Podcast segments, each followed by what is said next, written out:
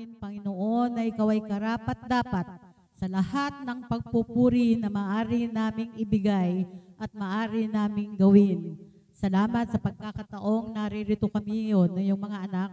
Samahan at tulungan mo kami sa pagpapatuloy namin sa pagbubulay-bulay ng mga salita mo na nagmumula sa iyong banal na kasulatan. Gawin mong karapat-dapat ang bawat isa sa amin. Buksan mo ang aming mga puso at isipan at tunay na maunawaan namin ang lahat ng nais mong ipabatid sa amin sa umagang ito, sa aming pag-aaral at hanggang mamaya po sa aming pananambahan at sa mensaheng aming maririnig mula sa aming pastor. Panginoon, kailangan po namin ng iyong kaalaman, ang iyong wisdom ang ibigay mo sa aming lahat ngayon sapagkat tunay na ikaw lamang, Panginoon, ang marunong at lahat kami ay kumukuha lamang ng karunungan mula sa iyo. Sa tanging pangalan ni Jesus na aming tagapagligtas, ito po ang aming mga samot dalangin. Amen. Ayan. So kung narito po kayo last Sunday, ano po ba ang ating pinag-aralan tungkol po saan? Meron ba akong narinig? Amen. Ano ba ang ibig sabihin ng pagiging Kristiyano? At sinasabi po natin na tayong lahat ay Kristiyano. Tama po ba? Meron po ba ditong hindi Kristiyano? Oh, tahimik. Kristiyano silang lahat. Mahimik eh, no? Kristiyano tayong lahat. Amen.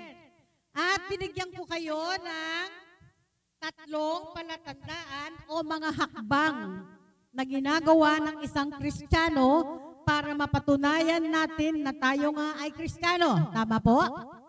Ang unang hakbang ay Wow, very good sila. Pwede na ako magbigay ng test. Okay. Una sa lahat, kung tayo ay mga Kristiyano, kinikilala natin na tayo ay mga makasalanan. Yes. Lahat tayo ay makasalanan. Walang pwedeng magsabi na wala akong kasalanan. Sapagkat mismong salita ng Diyos ang nagsasabi sa atin na sapagkat ang lahat ay nagkasala at walang sino mang karapat dapat sa paningin ng Panginoon. Yes, walang matuwid. Wala. Kahit isa. So, yun po yun. Kung sinasabi mong Kristiyano ka, kilalanin mong ikaw ay makasalanan. But does it mean na dahil ikaw ay makasalanan, magpapatuloy ka ba sa kasalanan? Makasalanan pala tayo, de tuloy, tuloy na lang? Hindi po. Kaya naman, yung ikalawang hakbang ay, okay, pagsisihan mo ang kasalanan at humingi ka ng tawad sa Panginoon. We do not stop with number one. We don't just say, anyway, makasalanan naman pala tayo, di tuloy lang, hindi po. Yun lang yung first step. Kilalanin mo ang sarili mo na makasalanan. And the second step is repent. Repent. Magsisi and ask forgiveness from the Lord.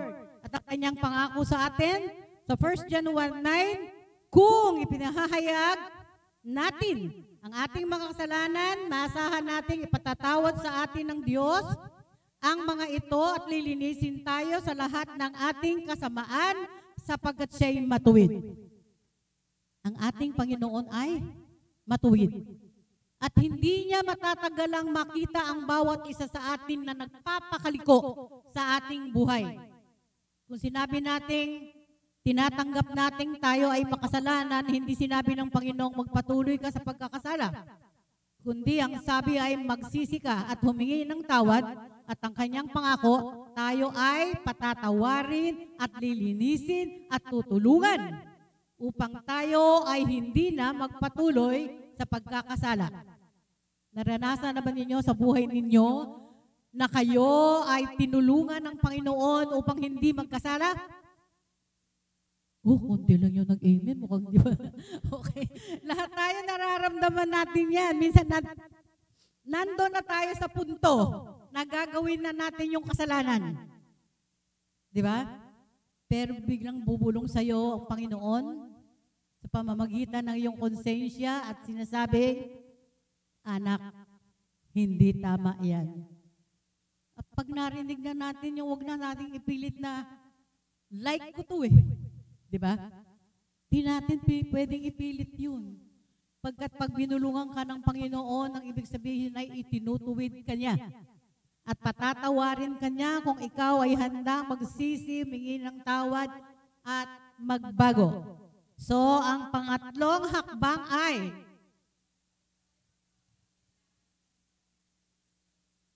Yan. Sumampalataya ka at anyayahan ang Panginoon, Panginoong Jesus sa iyong puso upang maging Panginoon at Diyos ng iyong buhay.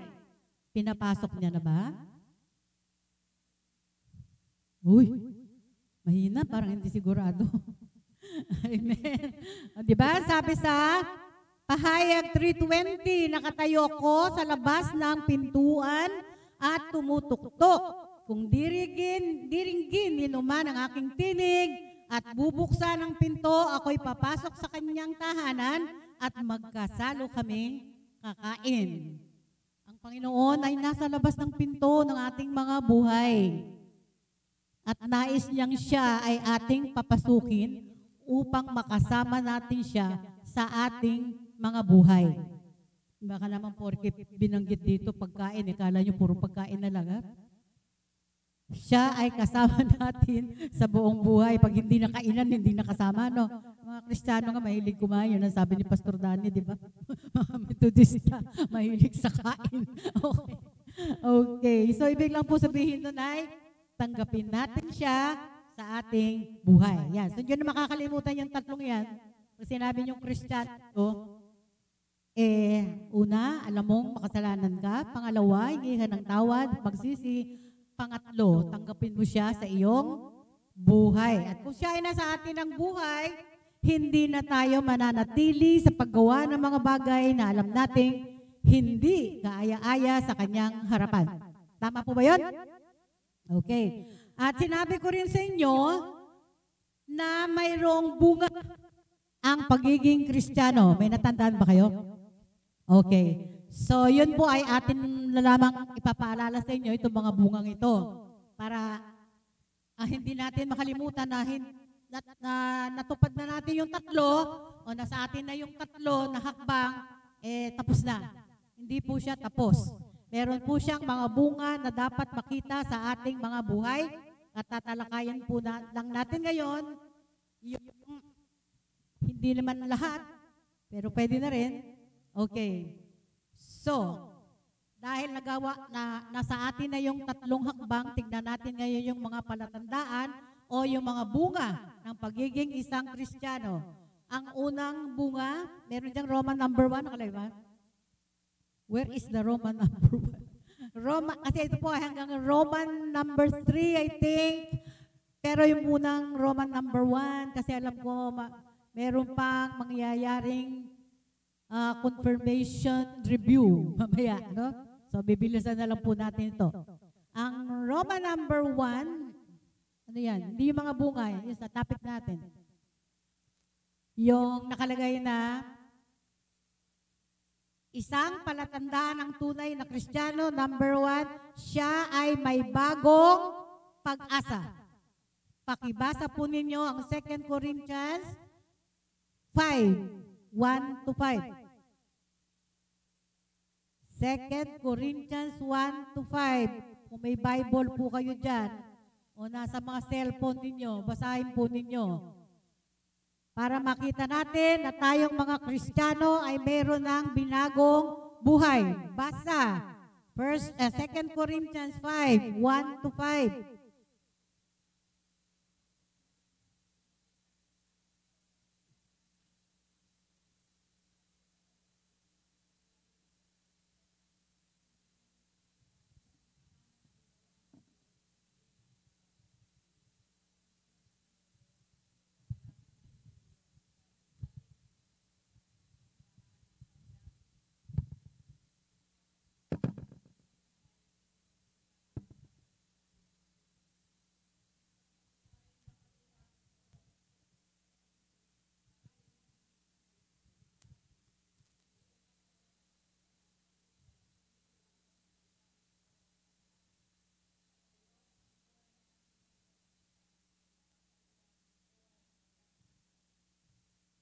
Okay?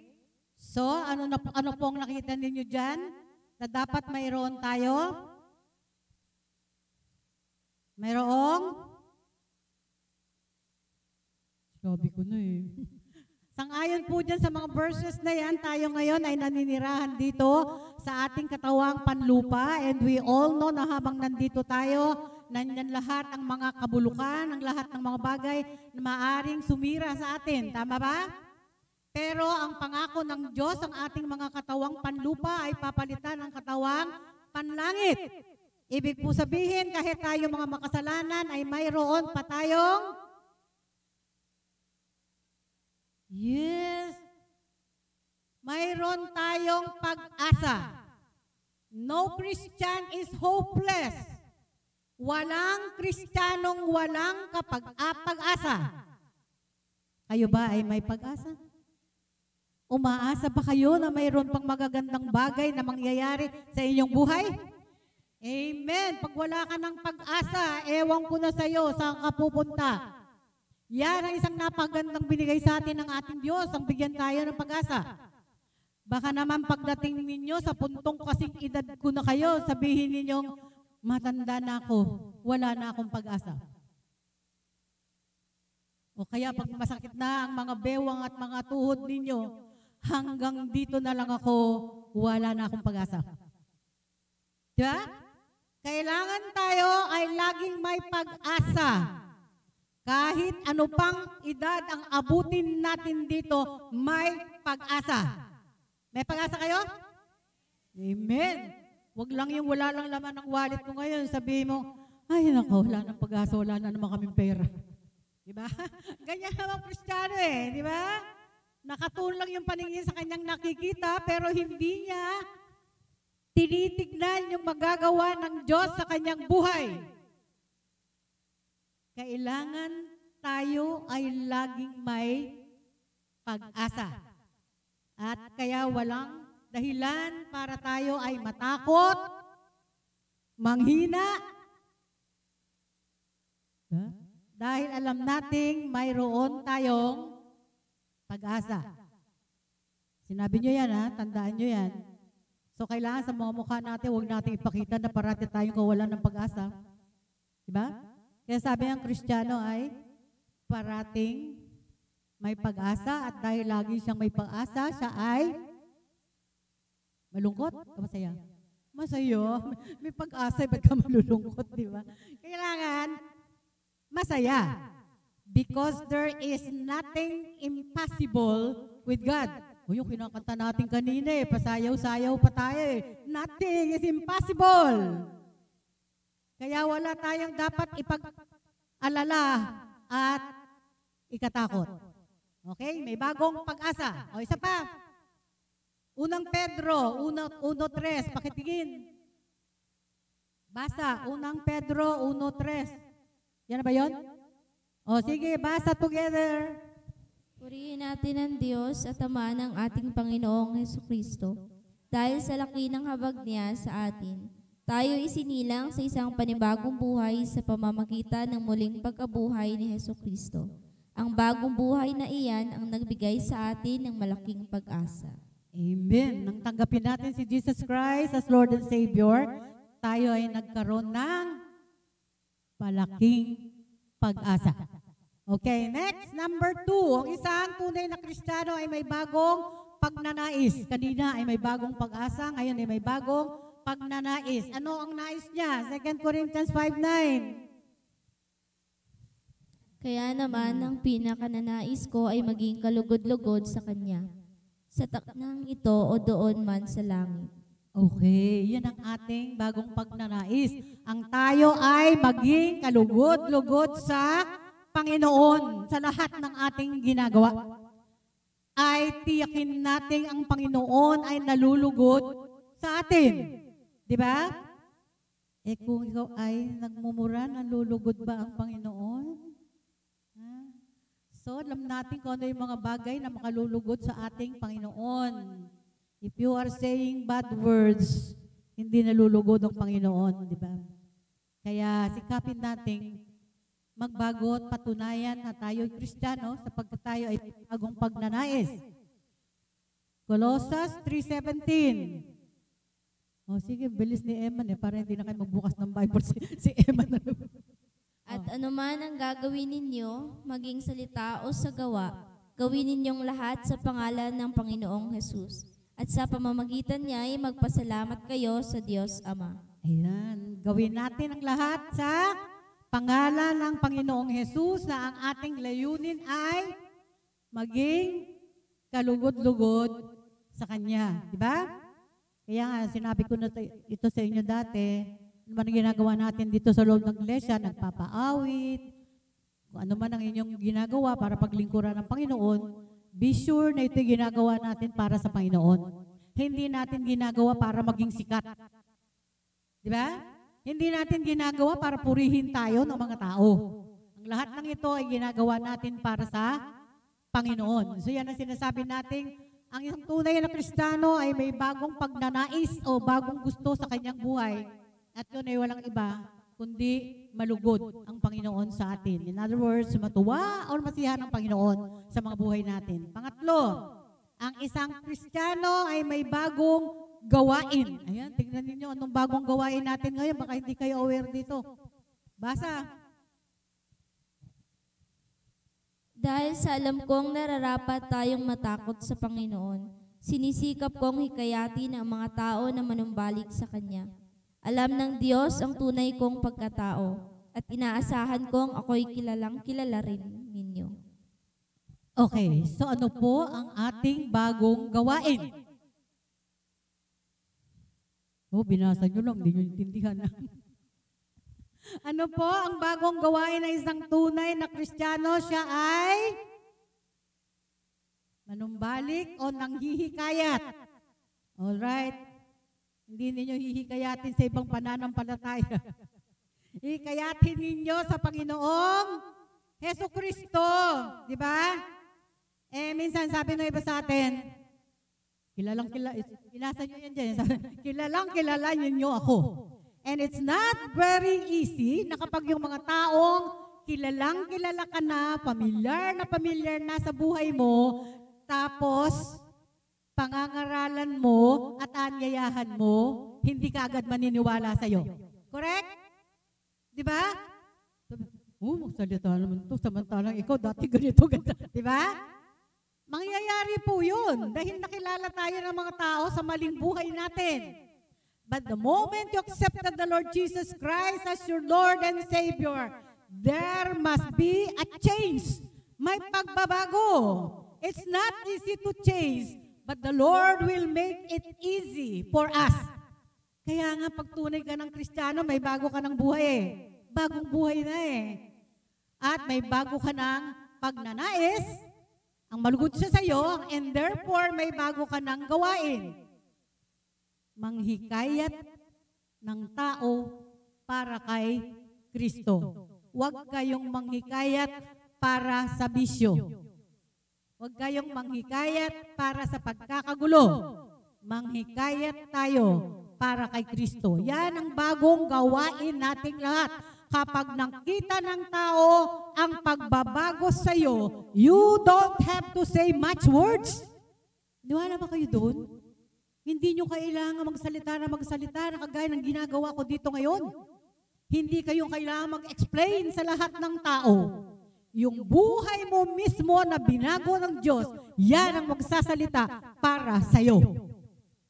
Di ba? Paano kang mangangaral eh, yung buhay mo hindi mo binago? Hindi ka pa sumunod. Magbago. Maliwanag? Okay. Pang-apat, ang isang tunay na Kristiyano ay may bagong hangarin. Ano ba yung bagong hangarin na yan? Kanina may bagong gawain. Magpatotoo tayo, manghikaya tayo para kay Kristo. Ano naman tong hangarin na to? 1 Corinthians 10.31 Kaya nga, kung kayo'y kumakain o umiinom o anuman ang ginagawa ninyo, gawin ninyo ang lahat sa ikararangal ng Diyos. Okay. So ano yung bago nating hangarin? Kinorek ko yun, nilagay ko kasi dun. Nagkaroon ng ano dun eh. Nakita mo yon, Eman? Yung hangarin, naging Hungarian eh.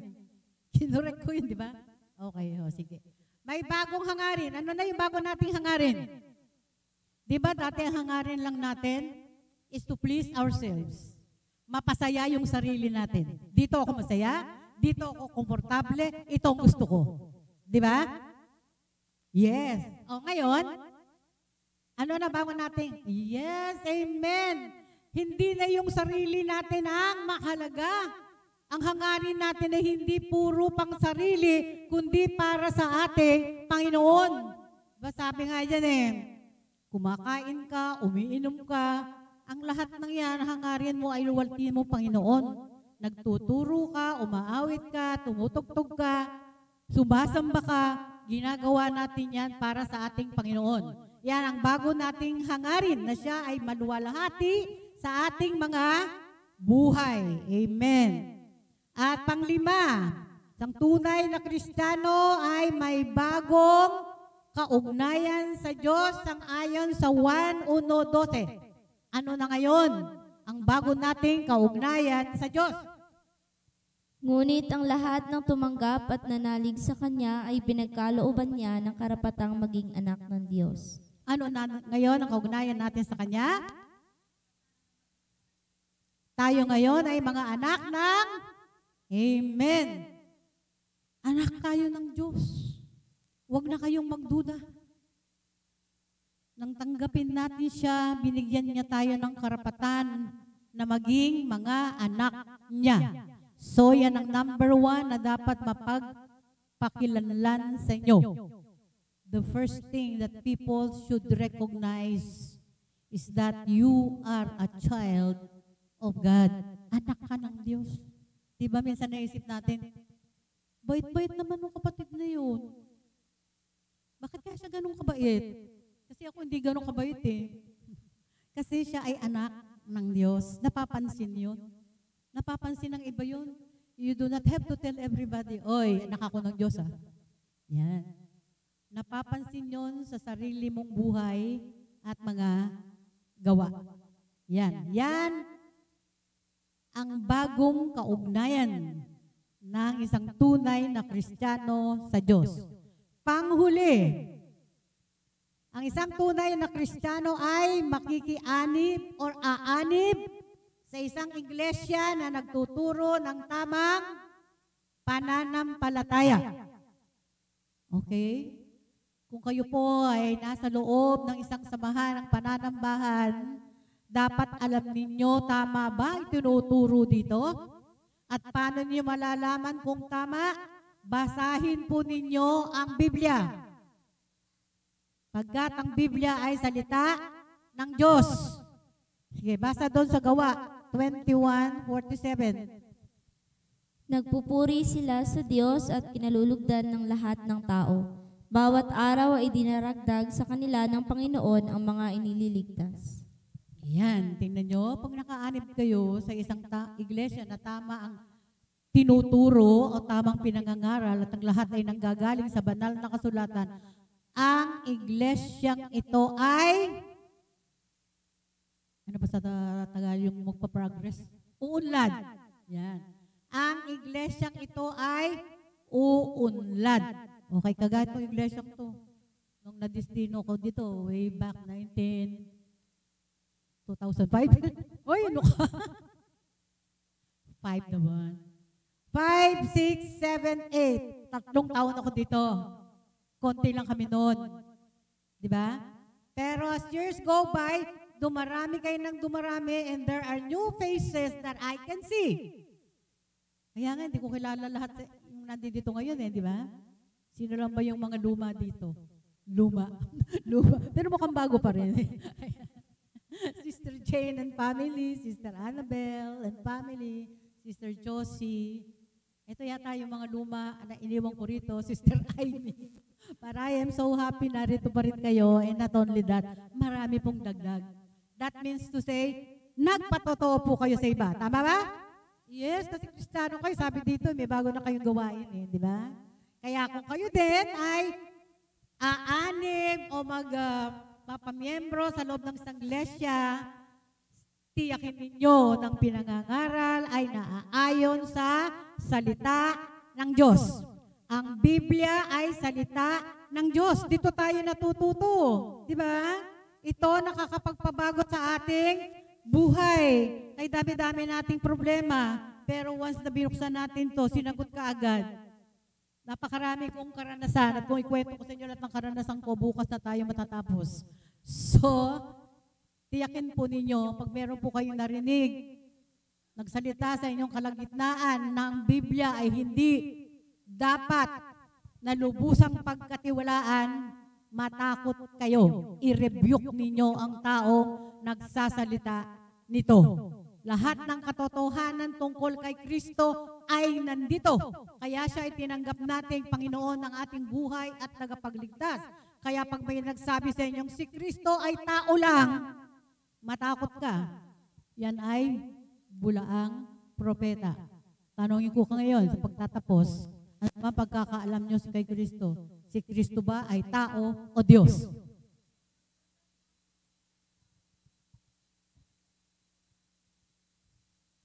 O, sino hindi nakakaalam? Si Kristo ay totoong tao at totoong Diyos. Sandali na, Pastor Robert, na mag maganda kasing liwanagin eh. Bakit totoong tao? Yes, siya ay nagkatawang tao, pinanganak ng isang tao. Di ba? Namuhay sa kalagitnaan ng mga tao. Nagbigay ng magandang halimbawa sa mga tao. Nasaktan siya bilang isang tao. Kaya yung mga sakit na nararamdaman natin, naramdaman niya lahat yan. Kaya niya tayo naiintindihan pagkat siya ay naging tunay na tao. Gayon man siya ay tunay na Diyos. Bakit siya tunay na Diyos? Paano niyo sinabing anak siya ng Diyos? Sabi ba ng Diyos, okay, ito aking anak. Zoom! Binaba parang, parang ano bang tawag doon, Superman? Biglang bumaba dito. Bakit siya tunay na Diyos? Nakalagay sa Bible, tunay na Diyos. O di syempre, may reason din dyan. Ba't sinabing siya ay tunay na Diyos? Sapagkat siya ay Uy, assignment nyo yan. assignment nyo yan. Tatanungin ko kayo sa isang linggo, bakit nyo sinabing, okay na yung tao eh, na, na, tanggap na yun eh, pinanganak ng tao, naging tao, di ba? Ngayon, patunayan ninyo sa isang linggo, bakit siya tunay na Diyos. Amen? Wala nga absent ha. Pag umabsent ka, hindi ka tunay na tao. okay. Salamat po sa Panginoon, sa pangalan ng Ama, ng Anak, at ng Espiritu Santo. Amen.